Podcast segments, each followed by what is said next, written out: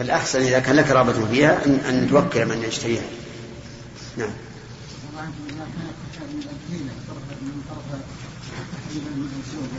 من قبل المرأة والرجل ما ما ما ما ما شعر أي أسمعتم؟ ها؟ ها؟ يقول لو كانت الحيلة من المرأة المرأة هي التي أرادت التحيل على التحريم والزوج ما يعني ما على باله. فهل يكون نكاح تحليل أو لا؟ نقول فيه قاعدة. من لا فرقة في يده لا أثر لنيته. من لا فرقة بيده لا أثر لنيته. والمرأة ها؟ بيدها فرقة ولا لا؟ ليس بيدها فرقة. الفرقة بيد الزوج. فلا أثر لنيتها. هذا هو المذهب. لكن بعض العلماء يقول لا. لا تحل لزوجها الأول. الزوج الثاني نكاحه صحيح. لأنه ما علم لكن هي لو فرض أن الزوج الثاني رغب عنها وطلقها باختياره فإنها لا تحل للأول لأنها نوت التحريم. وقولهم من لا فرقة بيده لا أثر لنيته صحيح أن المرأة ليس بيدها فرقة. لكن تستطيع أن أن تملل الزوج. نعم؟ أن تملل الزوج. حتى يطلقها. حتى يطلقها. أو إن كانت غنية تغريه بالمال. تقول تعال أنت تزوجتها وهي ثيب كبيرة السن. مهرها عشرة آلاف ريال. أعطيك أنا مئة ألف ريال. خذ لك بكر طيبة. نعم؟ فتغريه بالمال وطلق ولا حقيقة إن, أن أنه لا لا لا أثر لها لنيته لكن قد تغريه بالمال حتى يطلق أو تؤذيه. تعرف النساء مشكلة. نعم؟ الله لا يعيدك وش الله جابك لي. نعم. نكد على العيشة حتى يطلقها نعم. باب في الصلاة. خذ ثلاثة نعم. والله الراجح أنا أعطيتكم القولين. المذهب أنه لا من لا فرقة بيده لا أثر لنيته ولكن أنا عندي أن أنها إذا نوت فقد تدرك ما أرادت. أليس كذلك؟ يشبه هذا من بعض الوجوه البيع على بيع المسلم. هل هو محرم في حال الخيار أو حتى بعد الخيار؟ فاهمين؟ البيع على بيع المسلم حرام. لكن هل هو في حال الخيار أو حتى بعد انتهاء زمن الخيار؟ وش معنى في حال الخيار؟ يعني مثلا خيار الشرط. بعت عليك هذا البيت ولك خيار ثلاثة أيام نعم. فذهب رجل إلى المشتري قال تعال أنت اشتريت بيت فلان بمئة ألف أنا بعطيك بيت أحسن منه بخمسين ألف. فهذا في زمن الخيار. هذا لا شك أنه حرام. لماذا؟ لأن المشتري يستطيع أن أن يفسخ البيع ويشتري بالعرض الجديد. طيب إذا انتهى زمن الخيار وحصل البيع على بيع المسلم هل يحرم أو لا؟ نعم. المشهور عند من المذهب أنه لا يحرم لأنه ليس بيد المشتري خيار الآن. نعم. واختار ابن رجب في شرح الأربعين النووية أنه يحرم. قال لأنه وإن كان لا خيار لكن ربما حي حيا. ويأتي بعيب في السلعة أو ما أشبه ذلك حتى يفسخ البيع نعم. فمسألتنا تشبهها إذا كانت الزوجة هي التي نوت التحليل دون الزوج فنقول الزوجة ليس بيدها خيار ولا تستطيع الطلاق لكن ربما تنكد على الزوج حتى يطلق. لا أي هذا النكاح صحيح. يعني بعد أن تم النكاح على وجه سليم ثم أرادت امرأة زوجها الثاني هذا ما يعني ما يناسبها وأغرته بالمال حتى يطلقها فلا بأس بس يأتي علينا مسألة وهي من سأل زوجها الطلاق من غير ما بأس فحرام عليها رائحة الجنة. فنقول إذا كان يمكنها الصبر على الزوج الثاني فلا تسأل. وإن كان لا يمكنها الصبر كامرأة ثابت بن قيس فلا بأس. نعم. باب في الصلاة. حدثني إسحاق بن نصر قال حدثنا عبد الرزاق عن معمر عن همام عن أبي هريرة عن النبي صلى الله عليه وسلم أنه قال لا يقبل الله صلاة أحدكم إذا أحدث حتى يتوضأ. وش المناسبة الحين ما ذكر. قوله باب في الصلاة أي دخول الحيلة فيها. ذكر فيه حديث أبي هريرة لا يقبل الله صلاة أحدكم إذا أحدث حتى يتوضأ. وقد تقدم شرحه في كتاب الطهارة قال ابن بطال فيه رد على من قال أن من أحدث في القعدة الأخيرة أن صلاته صحيحة لأنه أتى بما يضاد بما يضادها. وتعقب بأن الحدث في أثنائها مفسد لها فهو كالجماع في الحج لو طرأ في خلاله لأفسده وكذا في آخره. وقال ابن حزم في أجوبة له عن مواضع من صحيح البخاري مطابقة الحديث للترجمة أنه لا يخلو أن يكون المرء طاهرا متيقنا متيقنا للطهارة أو محدثا متيقنا للحدث. وعلى الحالين ليس لأحد أن يدخل في الحقيقة حيلة فإن الحقيقة إثبات الشيء صدقا أو نفيه صدقا فما كان ثابتا حقيقة فنافيه بحيلة فنافيه بحيلة مبطل وما كان منتفيا فمثبته بالحيلة مبطل. وقال ابن المنير أشار البخاري بهذه الترجمة إلى الرد على قول من قال بصحة صلاة من أحدث عمدا في أثناء الجلوس الأخير ويكون حدثه كسلامه بأن ذلك من الحيل لتصحيح الصلاة مع الحدث. وتقرير ذلك أن البخاري بنى على أن التحلل من الصلاة ركن منها فلا تصح مع الحدث. والقائل بأنها تصح يرى أن التحلل من الصلاة ضد ضدها فتصح مع الحدث. قال وإذا تقرر ذلك فلا بد من تحقق كون السلام ركنا داخلا في الصلاة لا ضدا لها. وقد استدل من قال بركنية بركنية بركنيته بمقابلته بالتحريم لحديث تحريمها التكبير وتحليلها التسليم فإذا كان أحد الطرفين ركنا كان الطرف الآخر ركنا. ويؤيده أن السلام من جنس العبادات لأنه ذكر الله لأنه ذكر الله تعالى لأنه ذكر الله تعالى ودعاء لعباده. فلا يقوم الحدث الفاحش مقام الذكر الحسن. وانفصل الحنفية بأن السلام واجب لا ركن.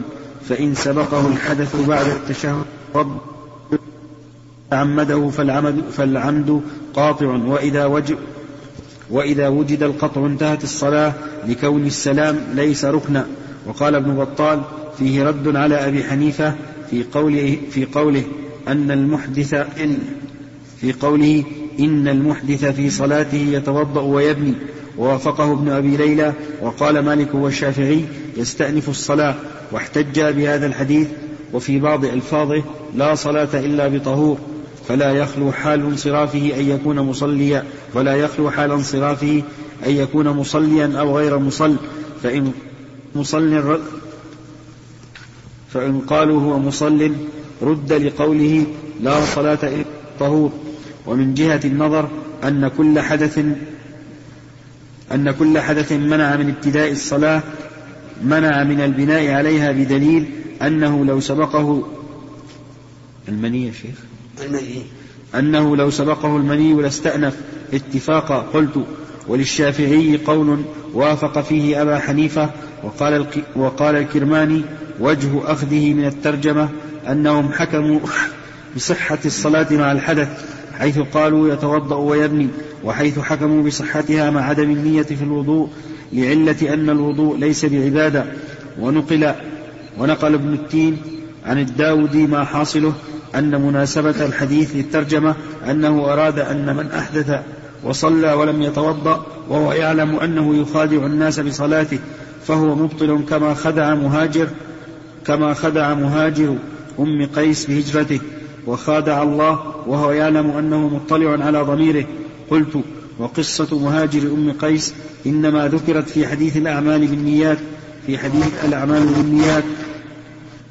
الباب الذي قبل هذا لا في هذا الباب. وزعم بعض المتأخرين أن البخاري أراد الرد على من زعم أن الجنازة إذا حضرت وخاف فوتها أنه يتيمم. وكذا من زعم أنه إذا قام لصلاة الليل فبعد عنه الماء وخشي إذا طلبه أن يفوته أن يفوته قيام الليل أنه تباح له الصلاة بالتيمم ولا يخفى تكلفه. ما ظهر نعم. ما أظن ها؟ ما أظن إلا إذا كان قصد مثلا لو أن شخصا تحيل وصلى أمام الناس بغير وضوء. تحيل ليعصم دمه إن كان محكوما عليه بالقتل من أجل ترك الصلاة أو لسبب من الأسباب. فإن كان البخاري رحمه الله آه، يعني نظر إلى هذا فيمكن. وأما ما ذكروه من أنه الرد على من قالوا إنه إذا أحدث فهو كاف عن السلام وربما يتحيل فيحدث اكتفاء به عن السلام. فنقول إذا إذا ثبت أن الحدث يكتفى به عن السلام فلا حاجة للتحيل فالظاهر والله أعلم يعني إن قلنا بأن البخاري رحمه الله في هذه الترجمة أصاب وإن قلنا إنه أخطأ فهو كثير من الناس يخطئ لكن إذا قلنا أنه أصاب في هذه الترجمة فلعله إذا فعل الصلاة تحيلا على مأرب يريده وهو على غير وضوء فإن هذه الصلاة لا تقبل منه. نعم. نعم عبد الرحمن. ها؟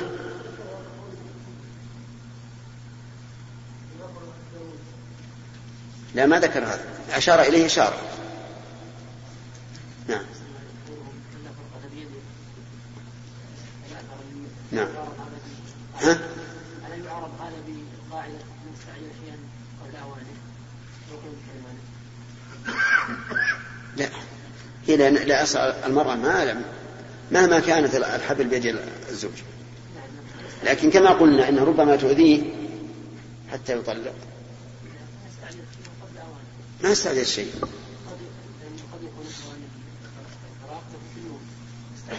لا لا.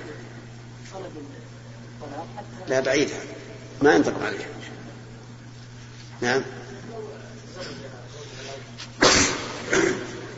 كيف؟ بعد نكاح التحليل ما يصح. ولو كان معالم إذا ثبت. باب نعم. في الزكاة وأنه لا يفرق بين مجتمع ولا يجمع بين متفرق خشية الصدقة. حدثنا محمد. نعم هذه حيلة لا شك. الحيلة هذه واضحة. لا يجمع بين مت... لا يفرق بين المجتمع ولا يجمع بين المتفرق خشية الصدقة. وذلك أن العمال الذين يذهبون إلى البدو في المواشي ربما يفرق الإنسان ماشيته لئلا يلزم بالدفع. مثاله رجل عنده أربعون من الغنم. فيها زكاة أو لا؟ فيها كم؟ شاة. فوزعها. جعل عشرين في هذا في هذا المكان وعشرين في مكان آخر. فإذا جاء العامل ولم يجد إلا عشرين وعشرين في مكان آخر لم لم يلزمه بالزكاة. هذه يفعلها لأجل إسقاط الزكاة. لأجل إسقاط الزكاة. كذلك لا لا يفرق بين المجتمع لا يجمع بين المتفرق خشية الصدقة تفريق المجتمع واضح لكن لا يجمع بين متفرق خشية الصدقة كيف ذلك؟ الأربعون فيها شاة والأربعون الثانية فيها شاة أليس كذلك؟ لكن لو جمعت صار شاة واحدة فربما يجمع بين المتفرق خشية الصدقة يعني مثلا أنا عندي أربعون وأنت عندك أربعون. كذا إذا جمعناهما فالخلطة كما قال العلماء في المواشي تجعل المالين كالمال الواحد. الخلطة تجعل, المالين كالمال الواحد. فيجتمع من الثلاثة. كل واحد عنده أربعون شاة. ويقول هات الأربعين عندي. وهات الأربعين عندي. كم يكون عنده؟ مئة وعشرون. كم فيها؟ شاة واحدة. لكن لو كان كل واحد وحده لوجب ثلاث شياه. فهنا جمعوا بين متفرق إيش؟ خشية الصدقة. والأول اللي عنده ثمانون آه، اللي عنده أربعون فرقها أيضا خشي خشية الصدقة. هذه حيلة لا شك. والقاعدة أن من تحيل على إسقاط واجب فإنه لا يسقط. ومن تحيل على فعل محرم فإنه لا يحل. أفهمتم؟ الواجب لا يسقط بالتحيل. والحرام لا يحل بالتحيل. وإلا لكان كل إنسان يتحيل ويسقط ما أوجب الله عليه أو يستبيح ما حرم الله عليه. نعم. نعم يا شيخ.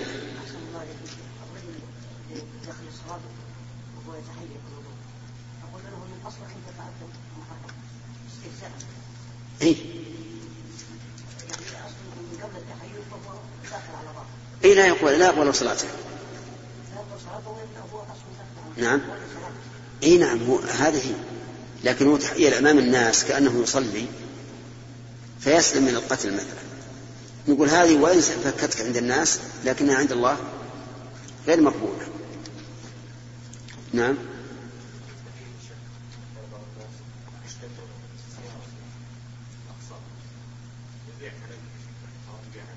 إي.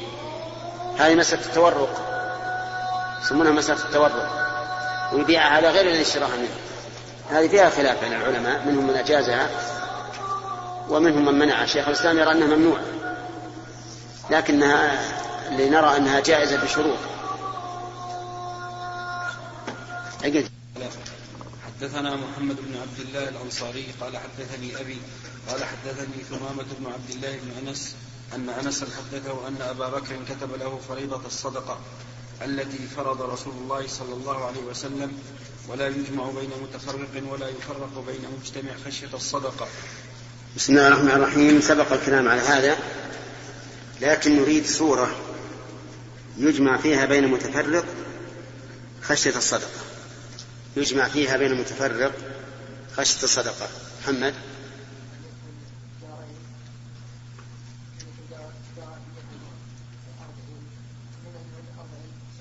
نعم.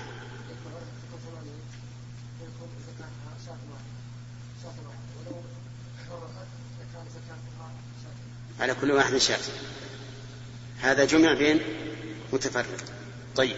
فإذا قال قائل كيف يكون تكون الزكاة واحدة وهما مالان لرجلين؟ لا لا. مقرين بأن المال كل واحد له ماله. خلطة الماشية خاصة خلطتها أعيان وأوصاف. خلطة الماشية أعيان وأوصاف. الأعيان مثل أن يرث اثنان ثمانين شاة من أبيهما. هذه خلطة أعيان لأن كل عين مشتركة بين الرجل وصاحبه. خلطة الأوصاف أن يتميز كل واحد منهما ويشتركان في الأمور التي عدها الفقهاء. إن اتفاق فحل مسرح ومرعى ومحلب مراح خلط قطع. خمسة أشياء. يتفق في خمسة الأشياء المذكورة في هذا البيت فهذه خلطة. وقد قالوا الخلطة تصير المالين كالواحد. إن اتفاق فحل مسرح ومرعى ومحلب المراح خلط قطع. وإن كان كل واحد من, من, من هذا بشخص طيب لا لا لا يفرق بين مجتمع خشية الصدقة.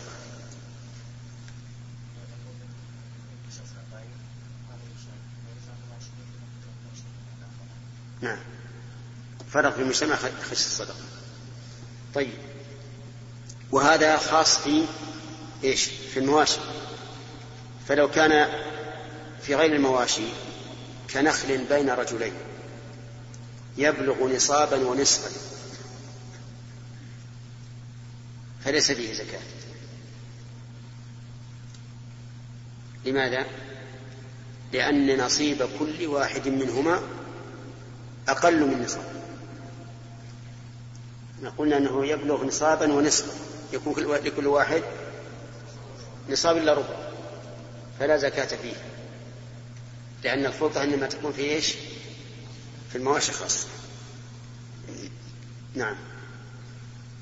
حدثنا قتيبة قال وجه الخارج في الحيل ظاهر أن هذا العمل حيلة لإسقاط الزكاة نعم. حدثنا قتيبة قال حدثنا إسماعيل بن جعفر عن أبي سهيل عن أبيه عن طلحة بن عبيد الله أن أعرابيا جاء إلى رسول الله صلى الله عليه وسلم ثائر الرأس فقال يا رسول الله أخبرني ماذا فرض الله علي من الصلاة. فقال الصلوات الخمس إلا أن تطوع شيئا. فقال أخبرني بما فرض الله علي من الصيام. قال شهر رمضان إلا أن تطوع شيئا. إيش؟ قال أخبرني. قال أخبرني بما فرض الله علي من الصيام. قال شهر رمضان إلا أن تطوع شيئا. قال أخبرني بما فرض الله علي من الزكاة. قال فأخبره رسول الله صلى الله عليه وسلم بشرائع الإسلام. قال والذي أكرمك لا أتطوع شيئا ولا أنقص مما فرض الله علي شيئا. فقال رسول الله صلى الله عليه وسلم أفلح إن صدق أو دخل الجنة إن صدق. وقال بعض الناس في عشرين ومائة بعير حقتان فإن أهلكها متعمدا أو وهبها أو احتال فيها فرارا من الزكاة فلا شيء عليه.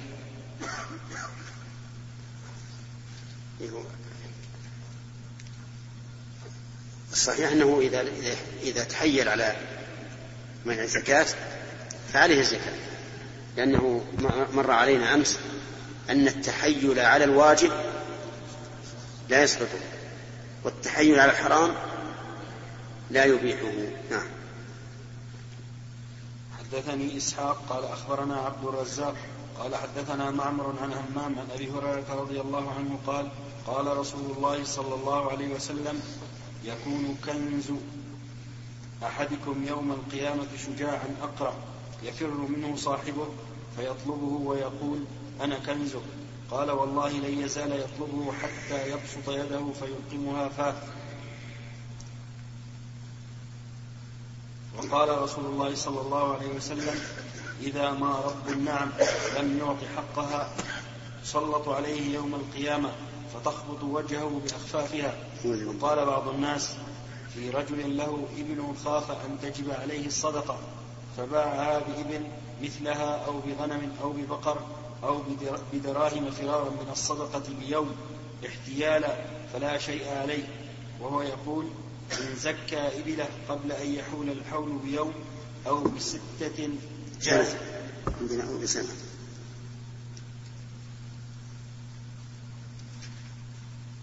أو بسنة جاز عنه.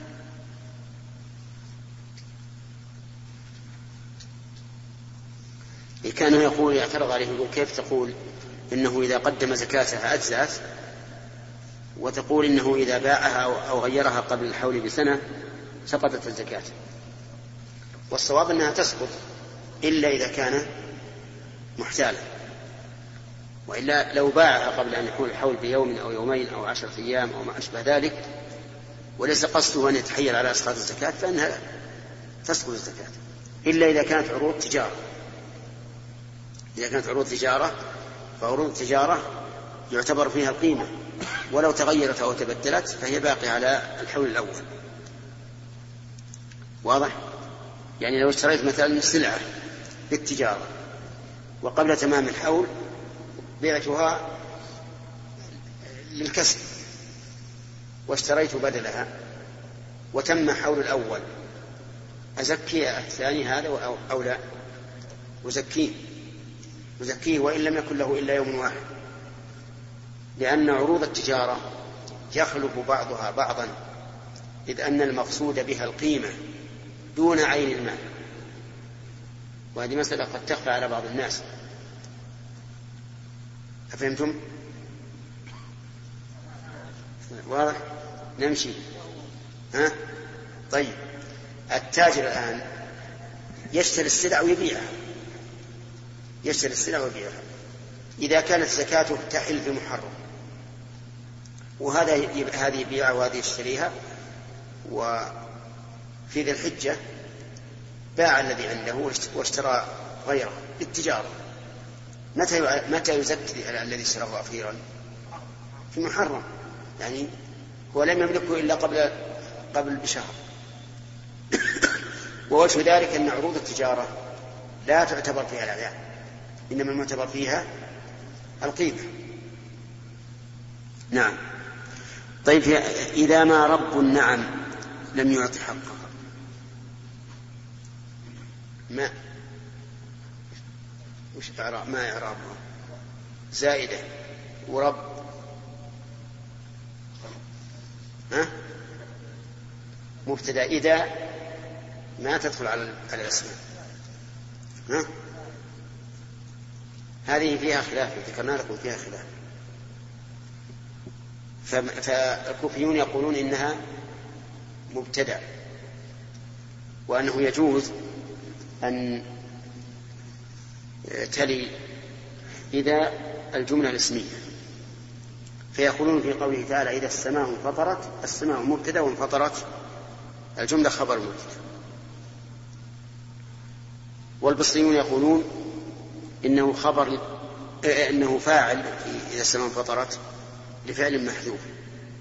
والتقدير إذا انفطرت السماء.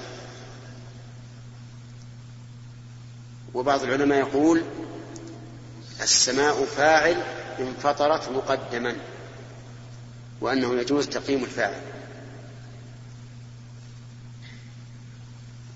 أفهمتم؟ أي نعم. والأقرب أن يقال إن إذا تضاف إلى الجمل الاسمية أحيانا وإلى الجمل الفعلية أحيانا وهو الأكثر وعلى هذا فيكون رب في الحديث مبتدأ نعم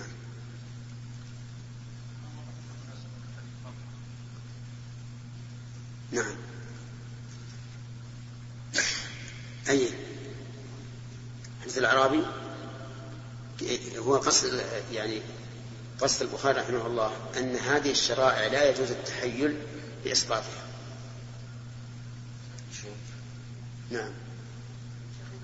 ما في كتاب أنت؟ ما في كتاب؟ ليش؟ ها؟ لا لا اشتري البخاري؟ وش سؤالك؟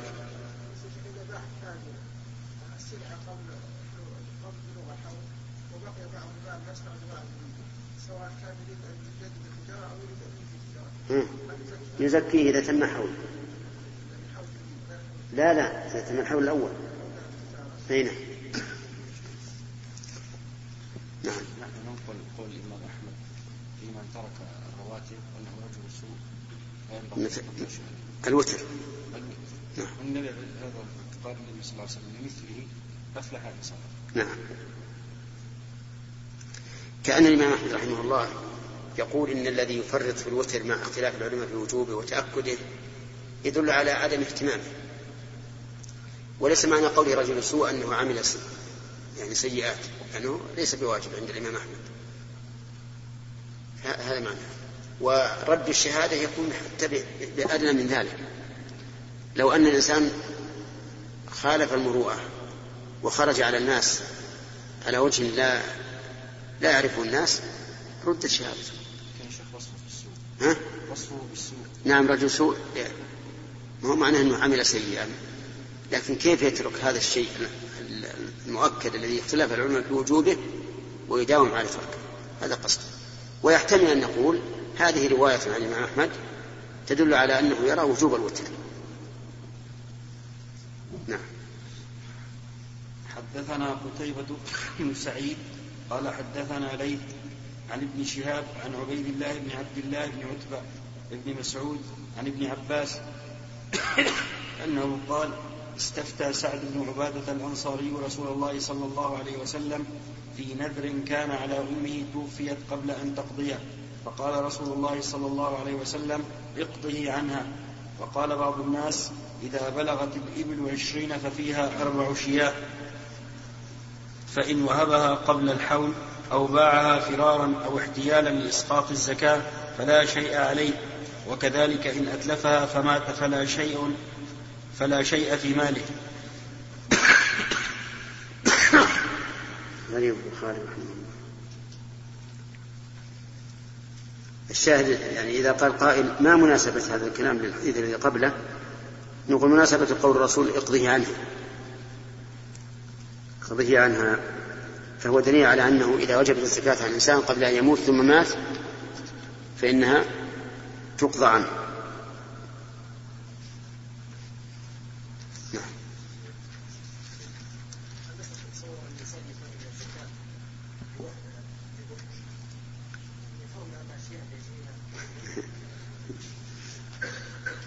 وش تقولون؟ نعم يقول هل يتصور أن شخصا يهب الإبل فرارا من الزكاة؟ نعم. يمكن يهب شيئا ينقص به النصاب وتسقط عنه.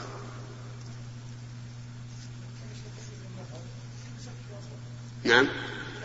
ما نقدر هذا كلام الفقهاء كلام الفقهاء. يعني قد يكون هناك أغراض ما ما, ما يمكن حصرها. قد يكون قد يكون الإنسان يهبها من أجل أنه يرى أن هذا الولي إذا رأى عنده نصابا من الزكاة جعل عليه ضريبة كما يوجد في بعض البلاد يجعلون ضرائب على الأموال فيخفي الناس أموالهم. فهذا وهذا خوفا من ذلك. نعم. وكذلك خلاف لكن إن وقع يعني الفقهاء يذكرون الشيء على سبيل الفرض قد يكون يعني ذكرت الصورة ولا تقع كما يذكر مثلا لو مات ميت عن عشرين جدة من من بيموت عن عشرين جدة. نعم. باب نعم. لا هو يقول هو يقول كيف يخرج عن ماله؟ وهو ما يجب عليه من الزكاة إلا قليل منها لا ما يمكن نعم. باب الحيلة في النكاح. حدثنا مسدد قال حدثنا يحيى بن سعيد عن عبيد الله قال حدثني نافع عن عبد الله رضي الله عنه أن رسول الله صلى الله عليه وسلم نهى عن الشغار. قلت لنافع ما الشغار؟ قال ينكح ابنة الرجل وينكح ابنته بغير صداق. وينكح أخت الرجل وينكح أخته بغير صداق. وقال بعض الناس إن احتال حتى تزوج على الشغار فهو جائز والشرط باطل. وقال في المتعة النكاح فاسد والشرط باطل وقال بعضهم المتعة والشغار جائزان والشرط باطل. الفرق بين الشغار والمتعة الشغار أن يزوجه موليته يعني بنته أو أخته على أن يزوجه الآخر موليته وليس بينهما صداق. هذا الشغار وسمي شغارا لخلوه. من قولهم شغر المكان إذا خلا وقيل إن الشغار أن يزوجه موليته على أن يزوجه موليته ولو كان بينهما صداق وأنه مأخوذ من شغر الكلب إذا رفع رجله ليبول. فكأن الولي رفع آه، سيطرته على المرأة لتزويجها فشبه بالكلب فيكون تكون نسبته إلى الشغار من باب التقبيح والتشويه إذا نكاح الشغار تبادل بين رجلين في في امرأتين هما وليان عليهما. أما المتعة فهو النكاح المؤقت. كل نكاح مؤقت فإنه متعة. نعم. نعم عادي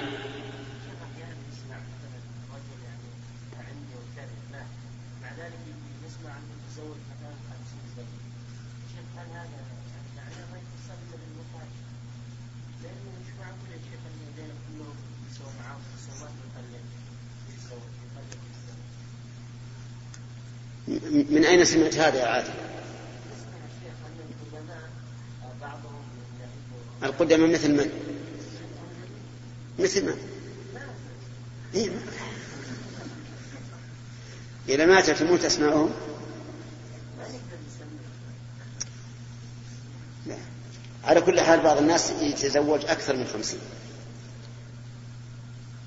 في ناس من جماعتنا يعني ما أدركناهم لكن يقال لنا تزوجوا إلى ثمانين. لأنه كان بالأول النكاح يسير جدا.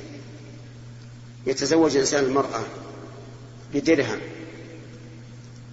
وإذا كان في الصباح وجاءه أحد الغرماء يقول أعطني آه، ديني قالت له خذ هذا الدرهم أوفى تطلع عليه بلا شيء. وبعضهم يتزوجها على كبد بعض القصابين يقولون لنا هنا يتزوج المرأة على كبد الخروف رخيص. بعضهم يتزوجها على خمار. ما هو مشكلة. إذا إذا عمر الرجل يمكن. هي يطلق ويتزوج ما هو متعة لأنه غير مقيد. نعم؟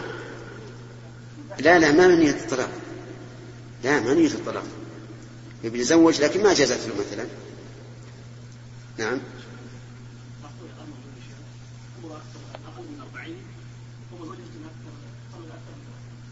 أخوك.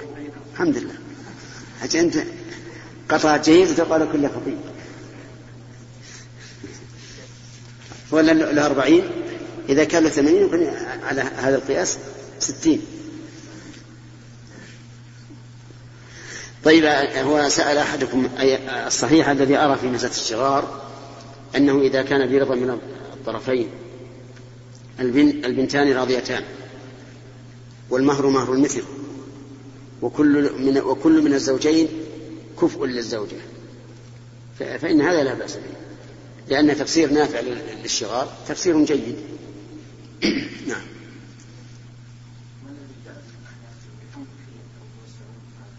إيه؟ لأنهم دائما يرجعون إلى العقل. هم يرجعون دائما إلى العقل والرأي. ولهذا يسمون عند العلماء بأصحاب الرأي في مثلا في المغني أو في الشرح الكبير وقال أصحاب الرأي يعني أصحاب أبي حنيفة. فهذا هو السبب. فهم يأخذون بصورة بصورة الواقع دون حقيقته نعم. باب في سبيل حدثنا مسدد قال حدثنا يحيى بن سعيد. كيف؟ قال حدثنا مسدد قال حدثنا يحيى. عن عبيد الله بن عمر قال حدثنا الزهري عن الحسن وعبد الله بن محمد بن علي عن أبيهما أن علي رضي الله عنه قيل له إن ابن عباس لا يرى من أهل النساء بأسا. فقال إن رسول الله صلى الله عليه وسلم نهى عنها يوم خيبر وعن لحوم الحمر الفرسية قال بعض الناس إن احتال حتى تمتع فالنكاح فاسد. وقال بعضهم النكاح جائز والشرط باطل إذا معناه إذا قلنا النكاح جائز والشرط والشرط والشرط باطل وهو أن لا مهر بينهما. فنقول النكاح جائز ويجب لهما المهر لأن الشرط الذي اللي هو لا مهر يكون باطلا شوف الحديث تتكلم عليه.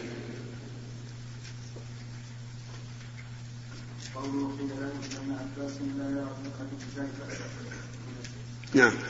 لم أقف على اسم القائل وزاد عمرو بن علي بن فلاس في روايته في هذا الحديث عن يحيى القطان فقال له انك تارك المثنات الفرقيه المثنات الفوقانيه وياء آخر الحروف بوزن فاعل من الديك وهو الحيرة وإنما وصفه بذلك إشارة إلى أنه تمسك بالمنسوخ وغفل عن الناسخ قد تقدم بيان مذهب ابن عباس في ذلك في كتاب النكاح مستوفى. قوله وقال بعض الناس إن احتال حتى تمتع فالنكاح فاسد.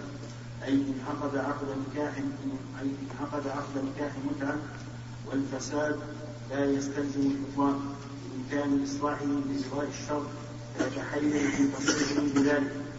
كما قال في ربا الفضل إن حدثت إن حدثت منه الزيادة صح البيع. قوله وقال بعضهم إلى آخره تقدم أنه قول زفر وقيل إنه لم يجوز. إلا النكاح المؤقت لم يجز لم يجز إلا النكاح المؤقت وألغى الشرط وأجيب بأن نسخ المتعة. ثابت والنكاح المؤقت في معنى المتعة. والاعتبار عندهم في العقود بالمعاني. المشكلة عندنا عندي قوله نهى عنها يوم خيبر. عن المتعة. والمشهور أنه نهى عنها عام الفتح. فقال بعض العلماء إن قوله يوم خيبر زائد وهم من الراوي. وأن النهي عنها كان آه، في فتح مكة.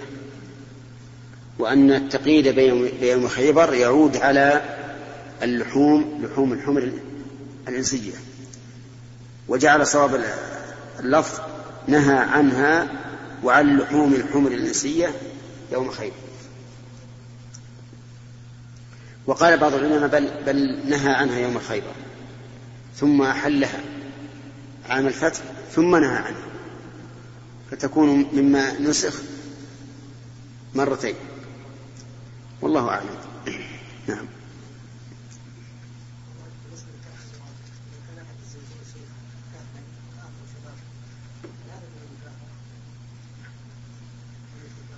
إيه في الدين والخلق.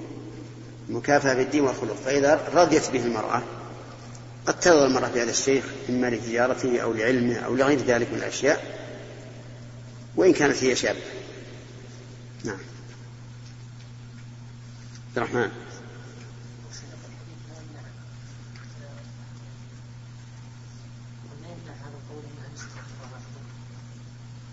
نعم مرة واحدة. إذا صحت اللفظة في يمنع ما في شيء إذا صحت اللفظة وأن هذا ترتيب الحديث نهى عنها يوم خيبر فيه نسخة مرتين لا هم ذكروا مخالف خالفه غيره قد يخالفه غيره فيما نقل فيما نقل عن شيخه بس أنا ظنيت إن الحافظ يتكلم عليها تراجع ها؟ لعلها تراجع وش يقول هو؟ ما ما حال على شيء ها؟ ها؟ كتاب النكاح كتاب النكاح؟ طيب يمكن نراجع يمكن نراجع نهي رسول الله صلى الله عليه وسلم عن نكاح المتعة أخيرا. نعم. حدثنا مالك بن إسماعيل قال حدثنا ابن عيينة أنه سمع الزهري يقول أخبرني حسن بن محمد ابن علي وأخوه عبد الله عن أبيهما أن علي رضي الله عنه قال لابن عباس إن النبي صلى الله عليه وسلم نهى عن المتعة وعن لحوم الحمر الأهلية زمن خيبر.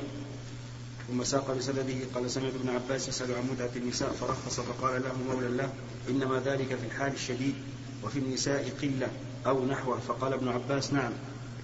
وبسند آخر وسلمة بن الأكوع قال كنا عن محمد, عن محمد عن جابر بن عبد الله وسلمة بن الأكوع قالا كنا في جيش فأتانا رسول الله صلى الله عليه وسلم فقال إنه قد أذن لكم أن تستمتعوا فاستمتعوا عن سلمة بن الأكوع رسول الله صلى الله عليه وسلم قال أيما رجل وامرأة توافقا فعشرتهما بينهما ثلاث ليال فإن أحبا أن يتزايدا أو يتتاركا تتاركا فما أدري أشيء كان لنا خاصة أم للناس عامة.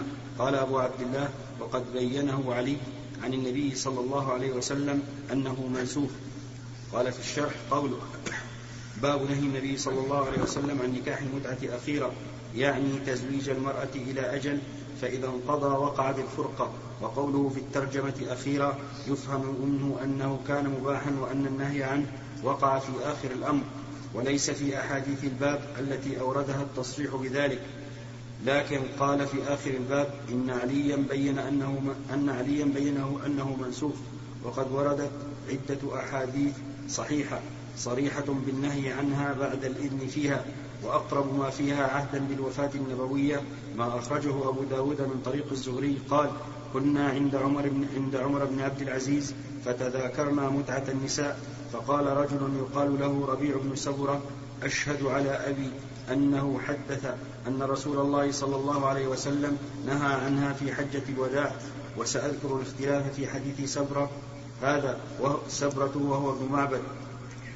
بعد هذا الحديث الأول قوله أخبرني الحسن بن علي ابن محمد بن علي أي ابن أبي طالب وأبوه محمد هو الذي يعرف بابن الحنفية وأخوه عبد الله بن محمد.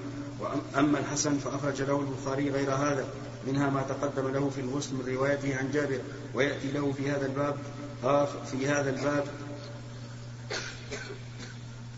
آخر يا شيخ. ويأتي له في هذا الباب آخر عن جابر وسلمة بن الأكوع. وأما أخوه عبد الله بن محمد فكنيته أبو هاشم وليس له في البخاري سوى هذا الحديث. ووثقه ابن سعد والنسائي والعجلي وقد تقدم. شوف شوف الحديث.